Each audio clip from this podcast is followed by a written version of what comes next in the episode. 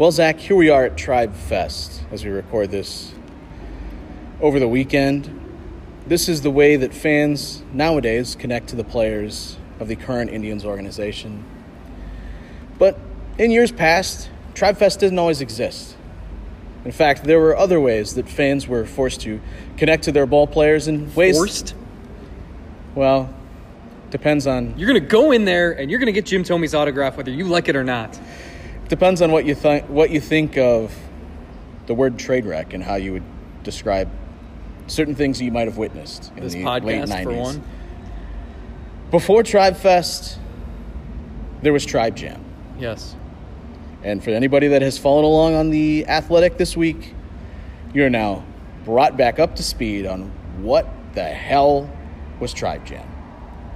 Zach, you were all over this story from the jump. Was something you just had to write. And this this story took you years to craft and put together. Literally took multiple years. Uh, Started in 2018. but it was a, a, a fun read and I, I remember bits and pieces of, of that and I, I wasn't there but I remember seeing video of that in the the late 90s and I remember the stories of Jim Thome playing a guitar that wasn't plugged in but you were able to separate the fact from the fiction and find out what actually happened at Tribe Jam. So, I'll start from the beginning. Also, welcome to a bonus edition of the Selby's Godcast. Yeah. The the funniest part about this, and again, if you if you haven't read on the Athletic, uh, go check it out. Two part series, one on Tribe Jam, uh, and the second part on a cool friendship between Omar Vizquel and Paul Sidoti, Taylor Swift's guitarist, and a local Clevelander or native Clevelander. Um, and just kind of all the ties between the 90s Indians and music. I wasn't planning to write this. I went down to North Carolina to hang out with Omar Vizquel for a day to write a story about him and about his managing pursuits and why the hell this 51 year old accomplished veteran of Major League Baseball who played for a quarter of a century and uh, wants to manage is managing 19 year olds in Winston-Salem, North Carolina we were talking in his office that day about how, you know, when he was in Cleveland, it was so important for him a couple things. One, to be part of like the fabric of the community and, and to go out and be seen and to do things and to stay busy and to just do things that just captivate his attention. And um, so he would go to bars and he would he would look for live music and he would go to art shows and he would go to comedy clubs. And first of all, I feel like you don't really see that too much anymore. Like I don't know that Francisco Lindor is going out and I don't know, listening to a lounge singer at Johnny's downtown. I don't even know how much you or- just see players connect to the local community Yeah. like you used to. Players now have so much to do in the off season and it's basically don't have an off season that they're all over the place. Right. And I knew two years ago in September when the Tigers played in Cleveland and Omar Vizquel was the first base coach. He went out after a Friday night game to Wild Eagle Saloon down the street from the ballpark. And his buddy Paul Sidoti, they were he he had a local cover band and they were playing a bunch of 80s hits and him and Omar have been friends for 20 years. And Omar gets on stage and like he used to do in the 90s, he played he performed Crazy Train by Ozzy Osbourne. And like there were 200 people at the bar and they're all they've all got their iPhones out and they're recording it and they're like having a great time and uh, so I asked Omar like, "Do you still do that kind of thing here like in Winston-Salem? You don't know the area. It's not like there's you know, you don't hear people say, "Oh, have you checked out Winston-Salem's like bar scene and live music?" Like it's not that kind of place. But he'll do whatever he can to find that sort of scene. And it led down this path to we started talking about Tribe Jam and just what he used to do in the 90s. And I googled really quick something about Tribe Jam and found this like photo album and he's scrolling through and just laughing hysterically like I can't believe just how foolish we looked, but it was so much fun and it was the fans loved it. And it was like, you know, we talk about how the 90s Indians were rock stars. They literally were here where you had Omar on stage, Jim Thome on stage, Richie Sexson, Mark Langston, who 99 was his only season with the Indians. It was his last season in the majors. he had all these music connections because he liked to play guitar. And when he was in Seattle, he got to be friends with Eddie Money. He got to be friends with the drummer from the band Yes. He got to be friends with uh, a local band out there called Magic Bus, who served as the house band for the first Tribe Jam concert. And this all came together so quickly. Uh, it came together more quickly than it took me to write the story. But in, in a matter of like a month or so, you went from Paul Sidoti befriending Omar Vizquel and Mark Langston and Richie Sexson to having Tribe Jam. And next thing you know, like Michael Stanley's involved. And so it was, first of all, the process of writing the story was so much fun because even though it was 20 years ago, like these guys remember. Dave Burba remembered the song he performed each year. First year it was Brick House, and he's like, he, he was like a lunatic screaming on stage. The second year, um, it was Walk This Way by Aerosmith. And then the third year, he did Ice Cream Man by Van Halen, and he was dressed like an ice cream vendor, came through the crowd, people were tipping him. Like, those guys had so much fun. You could never pull this off today, which sucks because I've said the Indians should do this. They're hosting the All Star game. It'd be so much fun if you had like Lindor on stage and Ramirez and Tito. Um, but just like you, What, what musical instrument would Tito be playing? I mean, the freaking Burba and Thome shook maracas. Like Omar played the tambourine at one point. I could they see, had a cowbell. I could see Tito with the Couldn't you s- triangle. yeah, like or the cowbell. Um, but it was it was really cool, and the funny part was one talking to all the players and getting their recollections of it, and then I, I got my hands on a video copy of the first concert, and seeing like Thome was like, "Yeah, it was fun. My guitar was unplugged, so it took some of the nerves away, but like, yeah, had a, had a good time." And then seeing the video and seeing how awkward Thome looked and how dorky he looked, it was unbelievable. Um, and then I'll just remember Michael Stanley saying, when I told him, I'm like, "Yeah, I've got the video of this. I'm gonna go watch it later today." And he's like, "Oh shit, you better take your meds before watching that." and I'm like, like it was, it was really really cool, uh, and I just you don't see that kind of thing anymore. Yeah, I, the stories that that I remember from it were were fun to kind of relive as you were piecing it together. Then ultimately, I got to read your story. The one quote that stuck with me though was Bob DiBiasio of the Indians Yeah. when he said that they could have held a game in a parking lot of a Kmart. Was that what he said? Giant Eagle. Giant Eagle. And it really did feel that way. You know, just the state of the city, uh, the Browns ultimately leaving, the team being good, the personalities that they had, it all came together in such a way that, yeah, there was that feeling. Uh, The fans would have got together to see the Indians do just about anything and would have loved the hell out of it. But the fact that it was music, it always comes back to that thought that athletes want to be musicians, Yep. musicians want to be actors, actors want to be athletes. It- Yeah. It's like the this endless loop of if you're in that realm, everybody would love to try their hand at doing something different. And some of those, some of the guys uh, that had the musical talent, it's fantastic to, to watch and, and look back on. Omar was so good on the drums. But it is, it's even better to see guys who don't necessarily have a ton of skill, but just Right. are up having fun with it because that's seeing somebody having fun like that as a, as someone that's just watching it, even if it's not a great musical performance, it's going to go down in history for the musical art of it. Just the enjoyment of seeing guys go out there and not give a shit whether or not they're going to look good or not. That was fun. and That was cool to relive. I missed that. I think that's part of what makes.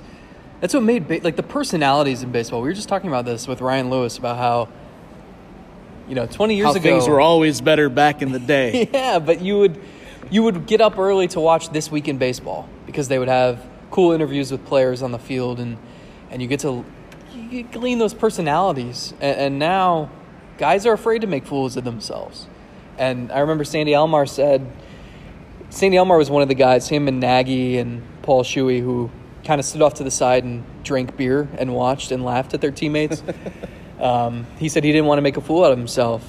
Dave Burba said, "Shit, I didn't care.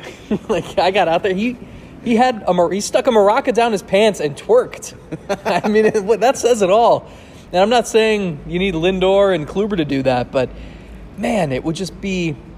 Imagine if you could just see those personalities shine on stage and, and have baseball has such a hard time marketing its players and connecting them to the casual fan.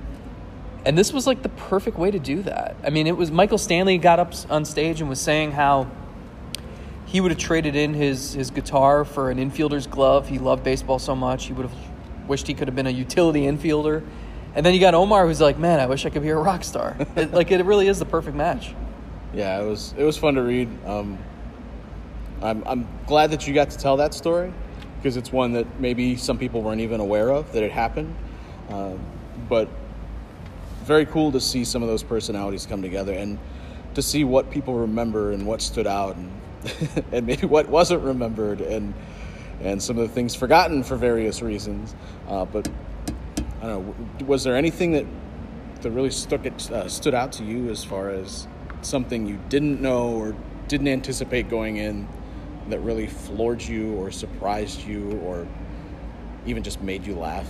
Yeah, a couple things. One, during that first Tribe Jam concert, Jim Thome had a bat and he used the bat and he like pretended to hit. They had like a Liberty Bell replica. He pretended he swung the bat at the bell and that's how they like started Hell's Bells. And then a few minutes later, he brought the bat back out and this balloon that had New York written on the side and it was a black balloon. They were playing the Yankees that weekend. So I think that was the impetus, but also, you know, the Indians and Yankees were, they had a nice rivalry going in the late 90s. And uh, Thome swung the bat, hit the balloon, confetti spread all across the stage. And the, the lead singer of the house band just yells, Yeah, that's what you guys are going to do to New York. it was like, and that was, it was 99. And two weeks later, they blew a 2 0 lead in the ALDS, and the Red Sox advanced to face the Yankees instead. But um, it was, there was, you know, there was just so much camaraderie and so much. Obviously, the Indians owned the city. It was, it was crazy because it was like two weeks after the Browns came back. But obviously, you knew the Browns weren't going to be good for a while, and the Indians just ran the town and, and just, they really were rock stars at that time. And, and especially the guys who were here for a while Omar, Thome, um, it, it, was it was it was cool talking to Thome too. Was, he was so even to, it sounded like he was timid talking about it because I think he enjoyed it and it was cool, but like they he made understood, he understood that that wasn't his seat. Yeah, and they made him like, especially in the later years, he was he was the star, and they put funky sunglasses on him and gave him an electric guitar that wasn't plugged in, and he sang "I Got You, Babe." by uh, Sonny and Cher with m- one of the members of Michael Stanley's band. Uh, so walk us through how did the guitar get smashed? It was on a, uh, I don't remember the song.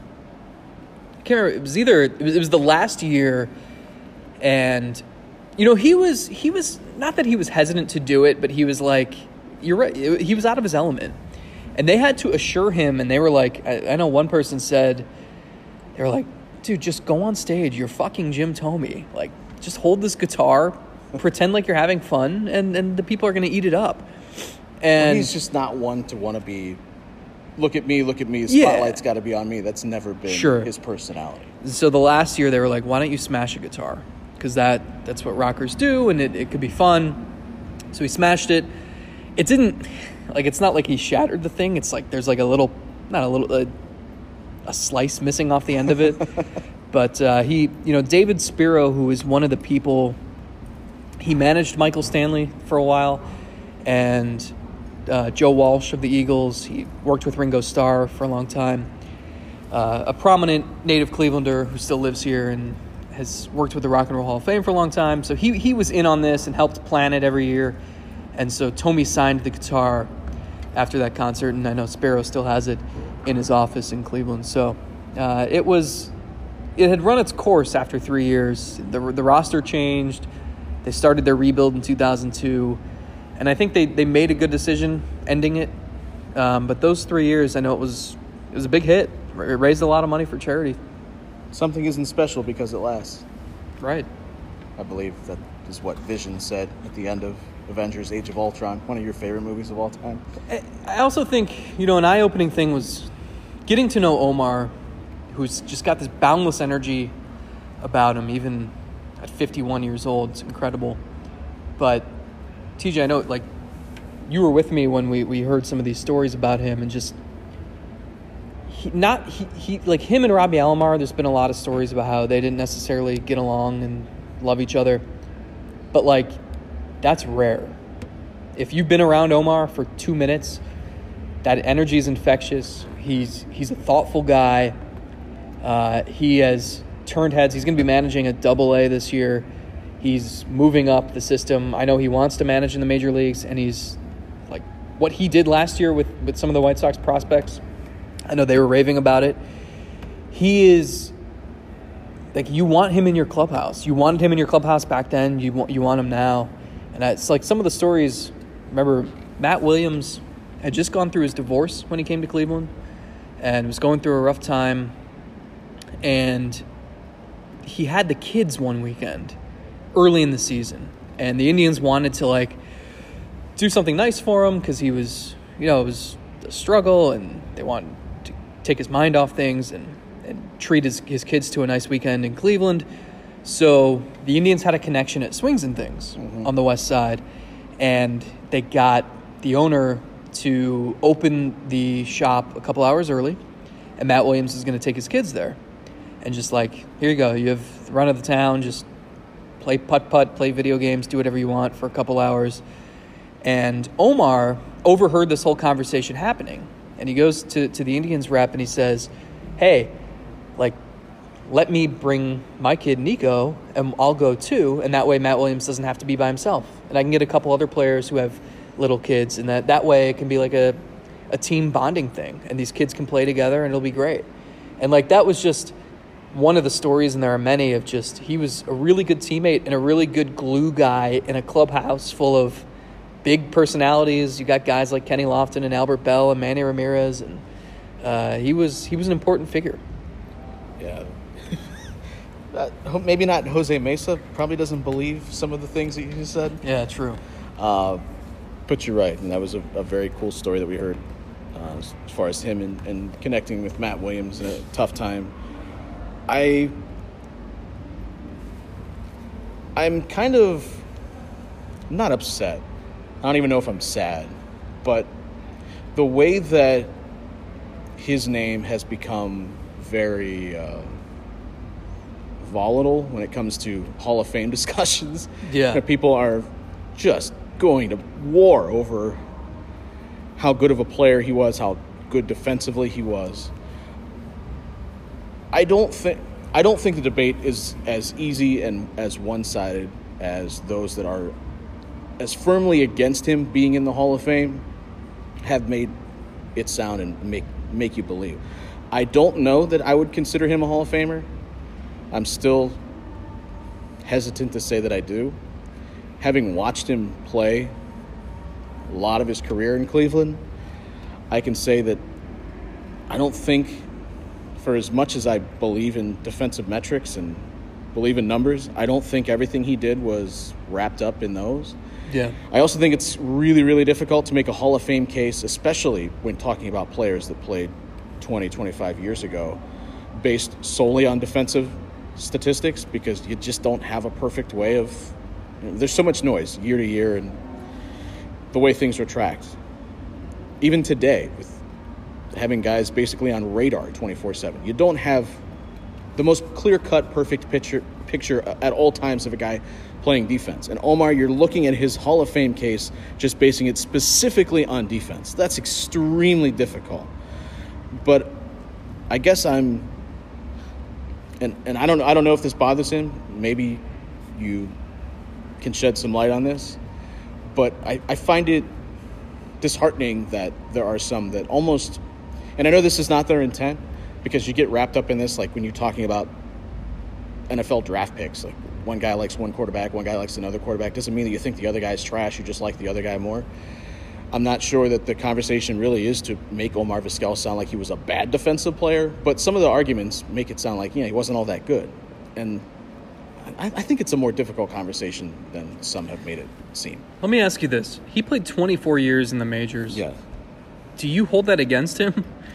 It almost I- I seems go like people do. I go back and forth on this because there was a time where I'm like, okay, yeah, you're just accumulating stats. That's not as good as someone that can do it over a shorter period of time. But the fact that you can stick around playing Right. what is supposed to be the most difficult de- defensive position, I mean, outside of catcher, but just the most difficult defensive position for an older guy to go out there and play, and for teams to continue to employ you and to give you the opportunity for you to go out and stay on the field. There's something to be said for that, They- for sticking around that long. Teams thought he was valuable enough to be an asset at the age of 44, Right. 45.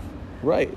So I don't know if that's Hall of Fame worthy, but I, some people seem to hold that against him, and I know it, it makes his numbers look not as good. yes, I, I don't I don't know. I don't know if if you should hold that against him or not. If you're sticking around and, and people continue to give you a job, and I mean, shouldn't that be impressive? Should, Yeah. Shouldn't the fact that you continue to hold down a major league job where there's plenty of other capable 21, 22, 23 year olds that would love to have it and you know, would maybe even be comparable to what you're doing out there, teams value your contributions more?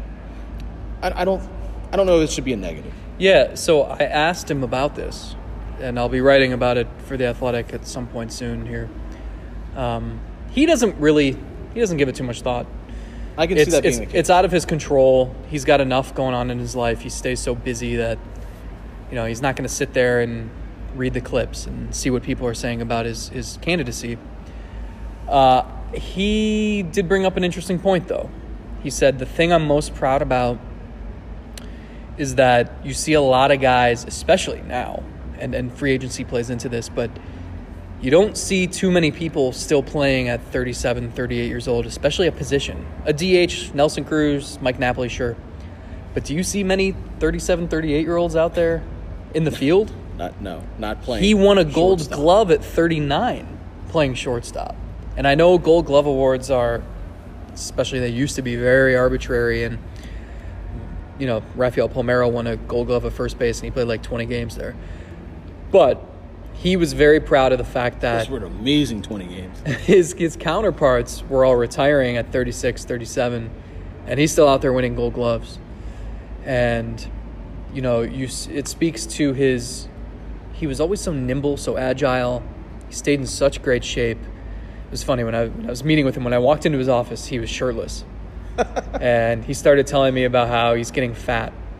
And I'm like, this dude is like he's still got like a six pack and he's I'm like, what are you talking about? um, and then he he was eating this meal from Publix and he was eating this he, he grabbed this bowl of mac and cheese and he accidentally dropped it on the floor. And he yelled at me and he's like, I was too busy talking to you. You made me drop my mac and cheese. You owe me a new mac and cheese. And I was like, Well, you said you were getting fat, so um, he looks like he could still play. But and I do think I don't know if he's a Hall of Famer. I, I've tried to not think about who I would vote for if I had a vote, and I'm still a few years away, just because I, I don't want to start thinking in certain m- methods, and then I get a vote, and I'm kind of pigeonholed into that. I don't know how I'm going to feel about it when and I do it's, a vote. and it's easy to now because there's been such a backlog of guys that I think are deserving. Yeah. And you only have 10 votes, and not everyone even utilizes all 10. You're seeing, I think, a shift in that, and you're seeing more people be open. And uh, to be honest, I'm probably more in favor of a bigger hall as opposed to a smaller one. Me too. I think It's you a should just museum. I you mean- should remember the the players that had a huge impact on the game in a lot of different ways, and and sometimes positively and negatively. You can't just ignore certain things, certain aspects, or certain Sure. eras because it might have given your sport a black eye at the time. It's still part of your history, and I think you should celebrate it for what it was for, and not necessarily condone everything that happened, but just this is what happened in our game. This is part of our history, and that's why I think voting 10 guys every year should be the, the standard. And I think that should be, I think that's also stupid. You should have as many votes as you think are guys deserving to be in the Hall of Fame. All that said, there are so many guys that are deserving right now that I think are ahead of Omar that it's easy for me to Sure. say I wouldn't vote for him right Sure. now because I can find 10 more worthy candidates. It's not as simple as yes or no, but I think that should be the standard. It should just be a yes or no vote. Is this guy Hall of Fame worthy or not? Yeah. You shouldn't have to be relegated to just 10 votes. And that's Let's it. also take a minute to say Kenny Lofton deserved a much better fate than he received when he got less than 5% in his first year and, and then was kicked off the ballot. Yeah, that was perplexing. And every year we kind of look at that, especially when you see the, the career that, that Tim Raines had. and that's what I was going to bring up is that we. I'm glad Tim Raines was rewarded for his longevity, um, but then Kenny Lofton, their numbers were comparable. Maybe how much Lofton's do you think? were How slightly much do better. you think it hurts Lofton because His the, la- timing the was last half of his career he was on uh, almost a different team every year. Yeah. and some people will view that as a negative. Well, he never stuck around more than one place for. For very, for very long, you could also look at that as a lot of contenders every single year were targeting Absolutely, him, and wanted he him the, on their he- team. He, made the playoffs. Over, like he had a crazy streak there, um, and you would also think that he played in enough cities where all the voters got to see him up close. yeah, You would have thought that would have helped him, but he had bad timing. I think he was on the year the first year. He was on the ballot the first year that like all those guys, Bonds, Clemens, Sosa, joined the ballot, and that hurt him. But you know, if Harold Baines can get elected via the uh, veterans community. Veterans Committee, then Kenny Lofton should absolutely Yeah. I someday mean- too. it's even if you don't make a decision yes or no on Lofton, he should have stuck around a lot longer than just where he was on the, the ballot for one year. That that was an embarrassment to the voting process that I think really needs to be overhauled. And I already don't like the way that it's become almost political in the way people u- utilize their votes. Mm-hmm. But that's their vote. You know, they've they've got their vote. They can use it how they want, and that's the system that's been in place. I wish the system would change, but this is what it is right now. Well, you're a Hall of Famer in my book. Thank you, man. I only have like nine years to go or something until. Uh, it's not all it's cracked up to be. I've heard. Yeah. Um, and uh, do you want to do a random Indian? Haven't we speaking about spoken speak, speaking? Haven't we spoken about enough? Random Indians, Mark Langston, Langston. I will say Dave Burba, the, the story of how they all Richie Sexson. became friends with Paul Sidoti, who is Taylor Swift's guitarist. He was a Strongsville grad, Ohio State grad. Um, played locally at bars all over the place in the 90s and the aughts. And uh, I think that's cool. He's maintained friendships with Langston and Vizquel for almost 20 years now. And it goes back to athletes want to be musicians and musicians want to be athletes. Well, you ought to find an athlete so we can do this random Indian of the day and get out of here for this week. So this random Indian is uh who should I go with? Oh, there's a couple really good ones. All right. This random Indian was born on August 7th, 1967.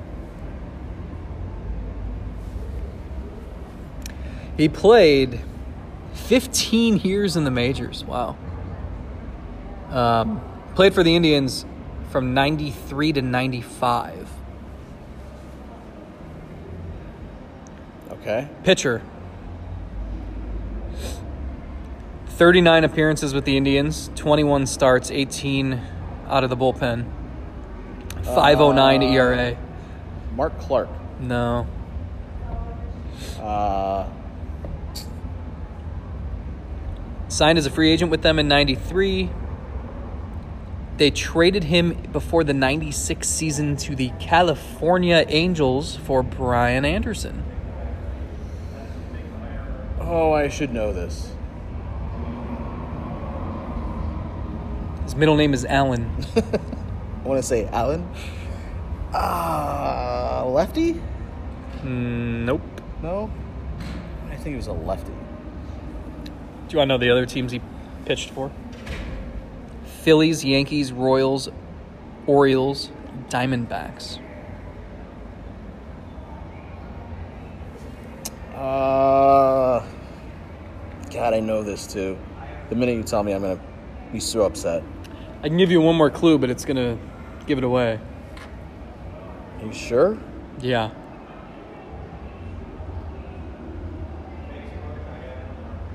Oh, it's uh, Jason Grimsley. Yes. And my clue was going to be That he had a love of dropping in through ceiling tiles. yeah, he was the one who uh, went and retrieved Albert Belle's corked bat from the umpire's room and replaced it with. Paul Sorrento's bat. no. how will they know, know? The, how will they know the difference? uh, no pitcher has ever been more experienced at climbing through the air vents and disposing of ceiling tiles. All right, well, hope everyone enjoyed the bonus episode this week of the Selby is Godcast. And we thank all of you that have subscribed to the podcast, given, a, given us five star reviews on Apple Podcasts, and have subscribed elsewhere Google Podcasts, Stitcher, Spotify, Anchor, Podbean, Overcast, Pocket Cast. You're just making these up now. I'm just trying to remember to go off the top of my head. There is a bunch more, but thank you to everyone that has subscribed. And shout out to you for writing some terrific stories this week. And pleasure to help you recap it here on the podcast. I appreciate that. Uh, we have a lot of cool stuff coming up too. I mean, it's crazy. Spring training around the corner now, and instead of just sitting here and talking about what are they going to do, what are they not going to do, and now we can actually look ahead. Are you sure? I think. I don't know. We'll see when these jerks actually decide to sign anybody. And I'm talking about the entirety of the sport. We're out of here. Have a good weekend, everybody. See you.